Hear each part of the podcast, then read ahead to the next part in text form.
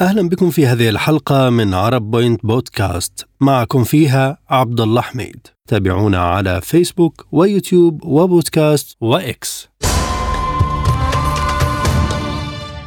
منذ بداية الحرب الإسرائيلية على غزة اصطف الإعلام الغربي إلى جانب رواية الإعلام في تل أبيب وتجنب الحديث عن عمليات التدمير العسكرية للمنشآت الفلسطينية المدنية بعد أن تسببت في مقتل آلاف الفلسطينيين غالبيتهم العظمى من النساء والأطفال وكبار السن. ورغم أن القصف الإسرائيلي دمر مئات المنازل على رؤوس أصحابها المدنيين لم يلتفت الإعلام الغربي لذلك. معرضا في وصفه للأحداث عن أشلاء الأطفال التي تصل إلى مستشفيات قطاع غزة في معيار مخالف للطبيعة الإنسانية المستقيمة. تصوير إسرائيل كضحية دون الالتفات للرد العسكري القوي الذي أتى على الأخضر واليابس في القطاع كان منهجا سارت عليه كل وسائل الإعلام الغربية. تجنب الإعلام الغربي وصف ما يجري في القطاع من مآس حتى أنه ذهب في توصيفه إلى شعور المدنيين بغزة بالخوف في صياغة ركيكه وغير صادقة لمجريات الحرب على المدنيين الفلسطينيين متعمدا في كتابته طريقة توحي بأن قتل الفلسطينيين هو نتيجة غير مباشرة للضربات الإسرائيلية. ولاحظنا في تقارير الإعلام الغربيه الذي ينقل الصورة في قطاع غزة بأنه وصف الهجمات التي تنفذها حركة حماس ضد إسرائيل بأنها مذبحة. في حين استخدم مصطلحات معتدلة عند نقل الأخبار المتعلقة بالعملية الإسرائيلية وتربطها مباشرة بقتال المقاومة متجاهلة مقتل مئات المدنيين جراء الهجمات الإسرائيلية. في هذا الموضوع ينضم إلينا من القاهرة الدكتور محمد رضا أستاذ الإعلام بجامعة المنصورة. أهلا بك دكتور. لماذا انحاز الإعلام الغربي للرواية الإسرائيلية في وصف ما يجري في قطاع غزة؟ أهلا وسهلا بحضرتك وفي حقيقة الأمر أن يعني لابد أن ننظر ونرى الصورة كاملة. فالمقاومة الفلسطينية كسرت أنف وغرور الجيش الإسرائيلي علنا وجهارا نهارا في صباح السابع من أكتوبر ولكن التحيز الإعلامي الغربي واضح طوال الوقت. ليس فقط في هذه المرة ولكن في مرات وتاريخ الإعلام الغربي يعكس هذا التحيز. نتاج السيطرة الصهيونية على أدوات الإعلام الدولي ومؤسساته وقدرتهم على تشويه الصورة وقد رأينا الزعماء السياسيين وموقفهم وكيف تراجعوا على سبيل المثال ترامب الرئيس الأمريكي السابق تراجع عندما انتقد إسرائيل في موقف ما. وأيضا رئيس الوزراء البريطاني ريشي سوناك عندما أعلن عدم إمكانية المساواة بين إسرائيل والفلسطينيين في التعامل وكذلك الحال بالنسبة لفرنسا وألمانيا. هذه الدول تخضع وتذل تحت آلة وسيطرة الإعلام الصهيوني. هؤلاء جميعا يسبحون بحمد إسرائيل ويسجدون في محرابها. في عالمنا الراهن آه، يجب أن تؤمن على الأقل في لحظة ما بأن القوة هي التي تصنع الحق وبالتالي فإن الدولة القوية والصمود هو الذي يعيد الحقوق لأصحابها في أحيان كثيرة والموقف العربي يجب أن يكون أكثر تماسكا يجب أن يكون هناك إعلام واضح سواء على مستوى الإعلام الفردي أو على مستوى الدول يساند القضية الفلسطينية ورأينا في الحقيقة موقف مصر في هذا المجال وكيف أنهم يساندون صمود الشعب الفلسطيني ويقفون إلى جانبه في هذه النقطة. إذا أي أخلاقيات تنتهجها مجموعة الإعلام الغربي في تناولها للملفات الدولية خاصة العربية؟ عن أي أخلاقيات نتحدث؟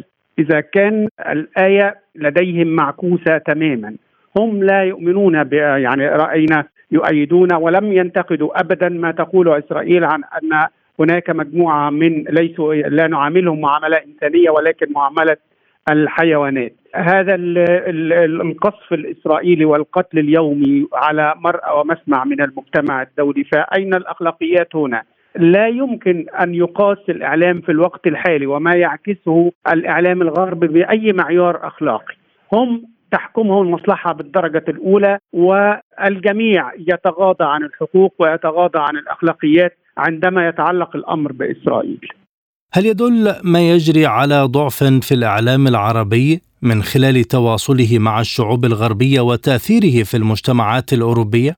ربما لأننا نتحدث لغة مختلفة لكي نصل إلى مؤسسات التأثير و و وجماعات الضغط والمؤسسات الإعلامية في الدول الغربية يجب أن يكون لديك لغة مصالح مع هذه الدول هم يحكمهم لغة المصالح بالدرجة الأولى وهذا ما يتصرفون من خلاله. ولكن يعني آه، يؤسفني أن أقول أننا نبيع بضاعتنا بثمن بخس في بعض الأحيان.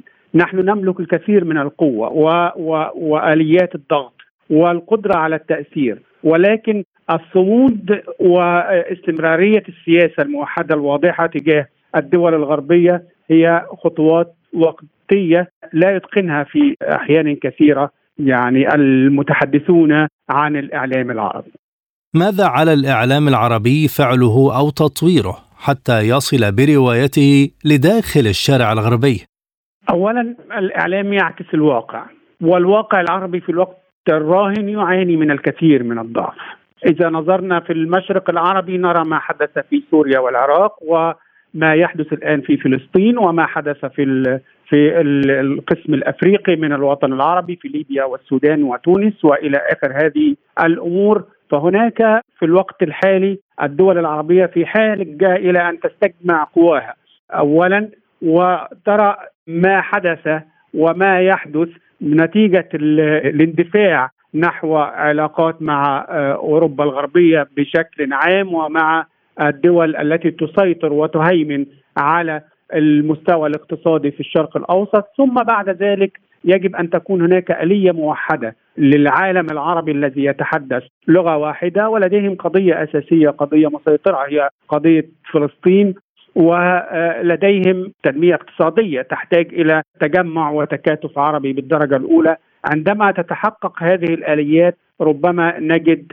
عناصر القوة قد توفرت للإعلام العربي. دكتور هل سيذهب الإعلام الغربي إلى مسألة الاعتذار عن توجهاته في تناوله للحرب على غزة بعدما خرج بعض الصحفيين واعتذروا عما تناولوه من أخبار كاذبة؟ لا أعتقد أن هذه سمة الإعلام الغربي. إذا كان هناك اعتذارات فهي حالات فردية تخرج من أفراد ولكن أن تكون آه، آه، العناوين الكبيرة هي اعتذار للشعب الفلسطيني أو اعتذار عن تقييم خاطئ للموقف أو اعتذار عن التضليل هذا لن يحدث لأن في الغالب هذه السمة غير موجودة ولا تحقق المصالح الغربية في أحيان كثير. نحن يعني رأينا المساندة والدعم الذي يحدث على سبيل المثال للجانب الأوكراني ودائما يتحدثون بلغة كبيرة في صالح أوكرانيا ويغضون الطرف عما يقومون به من جرائم. أخيرا كيف انتهت مسألة حقوق الإنسان وتم نسفها من أي عنوان يستخدمه الغرب في أي وقت قادم؟ هذا جانب يعني على على جانب كبير من الأهمية قضية حقوق الإنسان هو سلاح دائما ما يلوح به الغرب في آه، وجه الكثير من البلدان عندما يريدون آه، آه، تشويه صورة دولة ما ولا يجدون الحجة فتكون الحجة الجاهزة هي يعني الدفاع عن حقوق الإنسان في أحيان كثيرة جدا، لكن وجهة النظر الغربية في في معايير حقوق الإنسان تقف عند حدود معاييرهم الشخصية وأيضا المعايير الخاصة بالمصلحة ويتغاضون يعني بهذه المعايير عن المواقف السياسية والمواقف الإنسانية لبعض الدول وتحكمهم أيضا المعايير المنحازة بشكل دائم والصورة واضحة الآن عندما يتم تقييم الوضع بين آه، الأطفال الفلسطينيين والأطفال الإسرائيليين فتميل الكفة دائما نحو إسرائيل آه، عندما آه، يتم تقييم عمليات القصف فهي مباحة بالنسبة لإسرائيل وعمليات الدفاع ممنوعة على الفلسطينيين، أيضا بالنسبة لمواقف الدول ورأينا آه، سلاح حقوق الإنسان مثلا يرفع في وجه مصر في وقت من الأوقات بشكل أو بآخر بقضايا فردية لأوراق ضغط على المواقف السياسية وعلى حتى على المستوى الاقتصادي للدولة فهو كذلك في وجه الدول التي تعارضه. شكرا جزيلا لك دكتور محمد رضا أستاذ الإعلام بجامعة المنصورة كنت معنا من القاهرة من الجزائر ينضم إلينا الدكتور العيد زغلامي أستاذ الإعلام والاتصال أهلا بك دكتور لماذا وقف برأيك الإعلام الغربي بجانب إسرائيل في موقف دولها ضد غزة؟ في الحقيقة ليس هناك عنصر مفاجآت بالأمور طبيعية لأن تواطى الغرب مع وتحالفه مع الكيان الصهيوني معروف منذ الأبد ومن خلال مواقفه وتأييده المطلق للكيان الصهيوني في عملية غطرسه التي يقوم بها واحتلاله للأراضي العربية العربية بصفة عامة والفلسطينية بصفة خاصة، فنظن هي هي المواقف السياسية للدول الغربية تترجم بتأييد الاعلامي اللي لاحظناه من خلال تجند كل وسائل الإعلام الغربية لا لشيء إلا لصالح لصالح الكيان الصهيوني من خلال التغطية المنحازة لهذه القوات وهم يتجاهلون تماما حريه التعبير يتجاهلون كذلك طبيعة الموضوعية والاستقلالية التي يريدون أن يعطونا يعطونا إياها دروس في هذا الأمر، فهذا يدل على شيء يدل على أن هناك لوبيات حقيقية لوبيات يهودية تنشط في هذه الوسائل سواء كان في بريطانيا في الولايات المتحدة وفي أوروبا وبالضبط في فرنسا. وأنا أتابع التغطية الإعلامية في هذه القنوات وألاحظ التحيز الفاضح يعني لهذه الوسائل للكيان ورأينا ملخصا كيف كان فيها سقطة كيف كيف كيف كان فيها سقطة سقطة للإعلام الغربي لما نقل أخبار مفادها أن حماس قامت بقتل الرضع والأطفال الصغار دون أن تقدم أي حجج ولا صور ولا أصوات وهذا يدل على ماذا؟ يدل أنهم تريد لا لشيء الانحاز بطريقة عمياء لصالح الكيان الصهيوني بالمقابل نرى كيف أنهم يقللون من أعمال المقاومة ماذا يعكس توجه الإعلام الغربي في تناوله رؤية إسرائيل فقط للوضع في غزة؟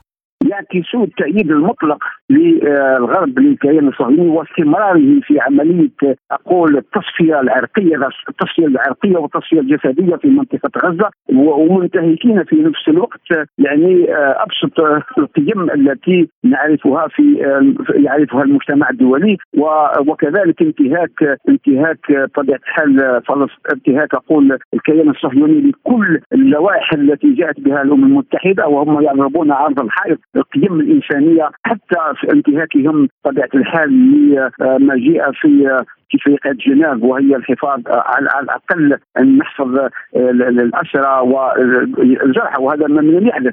فهناك انتهاك على لكل لكل أقول لكل اللوائح الأممية. في المسألة الإنسانية دكتور العيد يعني لماذا لم تنقل وسائل الإعلام الغربية حجم الدمار الذي أحدثته آلة الحرب الإسرائيلية وكمية الدماء والأشلاء المتناثرة في غزة؟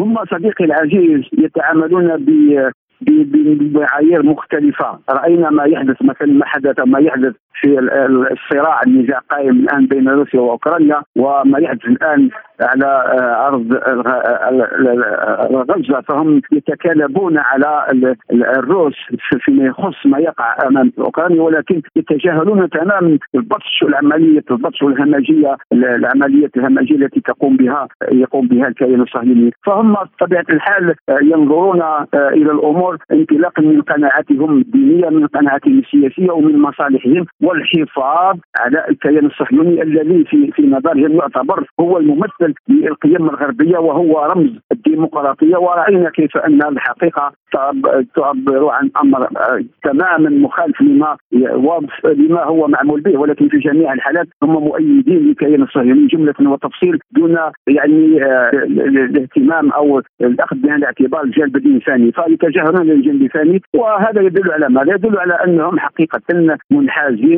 سياسيا واقتصاديا وجغرافيا واعلاميا للكيان الصهيوني. أشرتم إلى مسألة الموضوعية في تناول الأحداث إذا من يتحكم فيها أو المسؤول عنها؟ الحقيقة الذي يتحكم في الموضوعية في وسائل الإعلام هو مالكها هذا هو الأساس.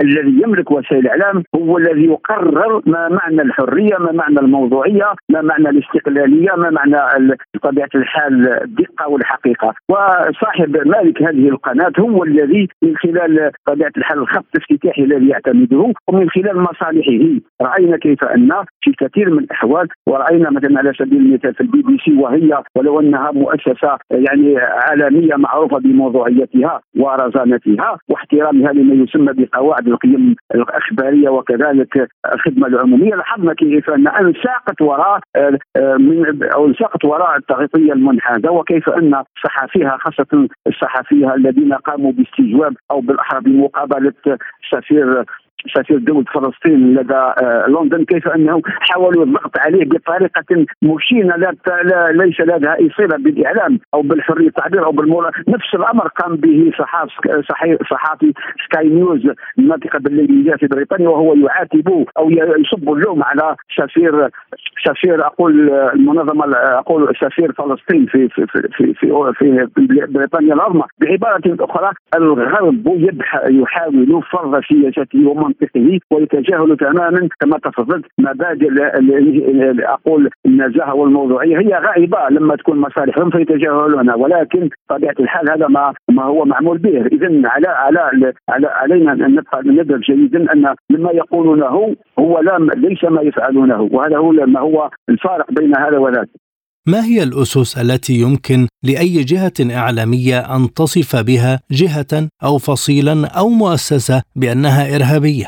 هو في الحقيقة أنا قرأت فقط منذ ساعات قليلة أن مدير عام البي بي سي طلب من عماله أو من مستخدميه من مستخدميه طلب من مستخدميه عدم استعمال كلمة الإرهابية لا لشيء لضمان نوع من نوع من الموضوعية نوع من الموضوعية ف فهذا يدل على ماذا؟ يدل على أنهم يحاولون يعني التقليل من الأضرار التي يقامون بها وانحيازهم الفاضح، فنظن لا أحد من حقه أن يتهم أو يقوم بأحكام، نظن في هذه الحالة هناك الأخبار مقدسة والتعليق حر فلا بد أن نفرق بين الخبر وبين التعليق. هذا الذي يفتقد إليه كثير من المهنيين أو فيها عملية خلط بين الخبر والتعليق. فهم يقدمون أحكام قاتمه أحكام قاتلة في حق وهم الذين يعني يحددون هذا وذاك.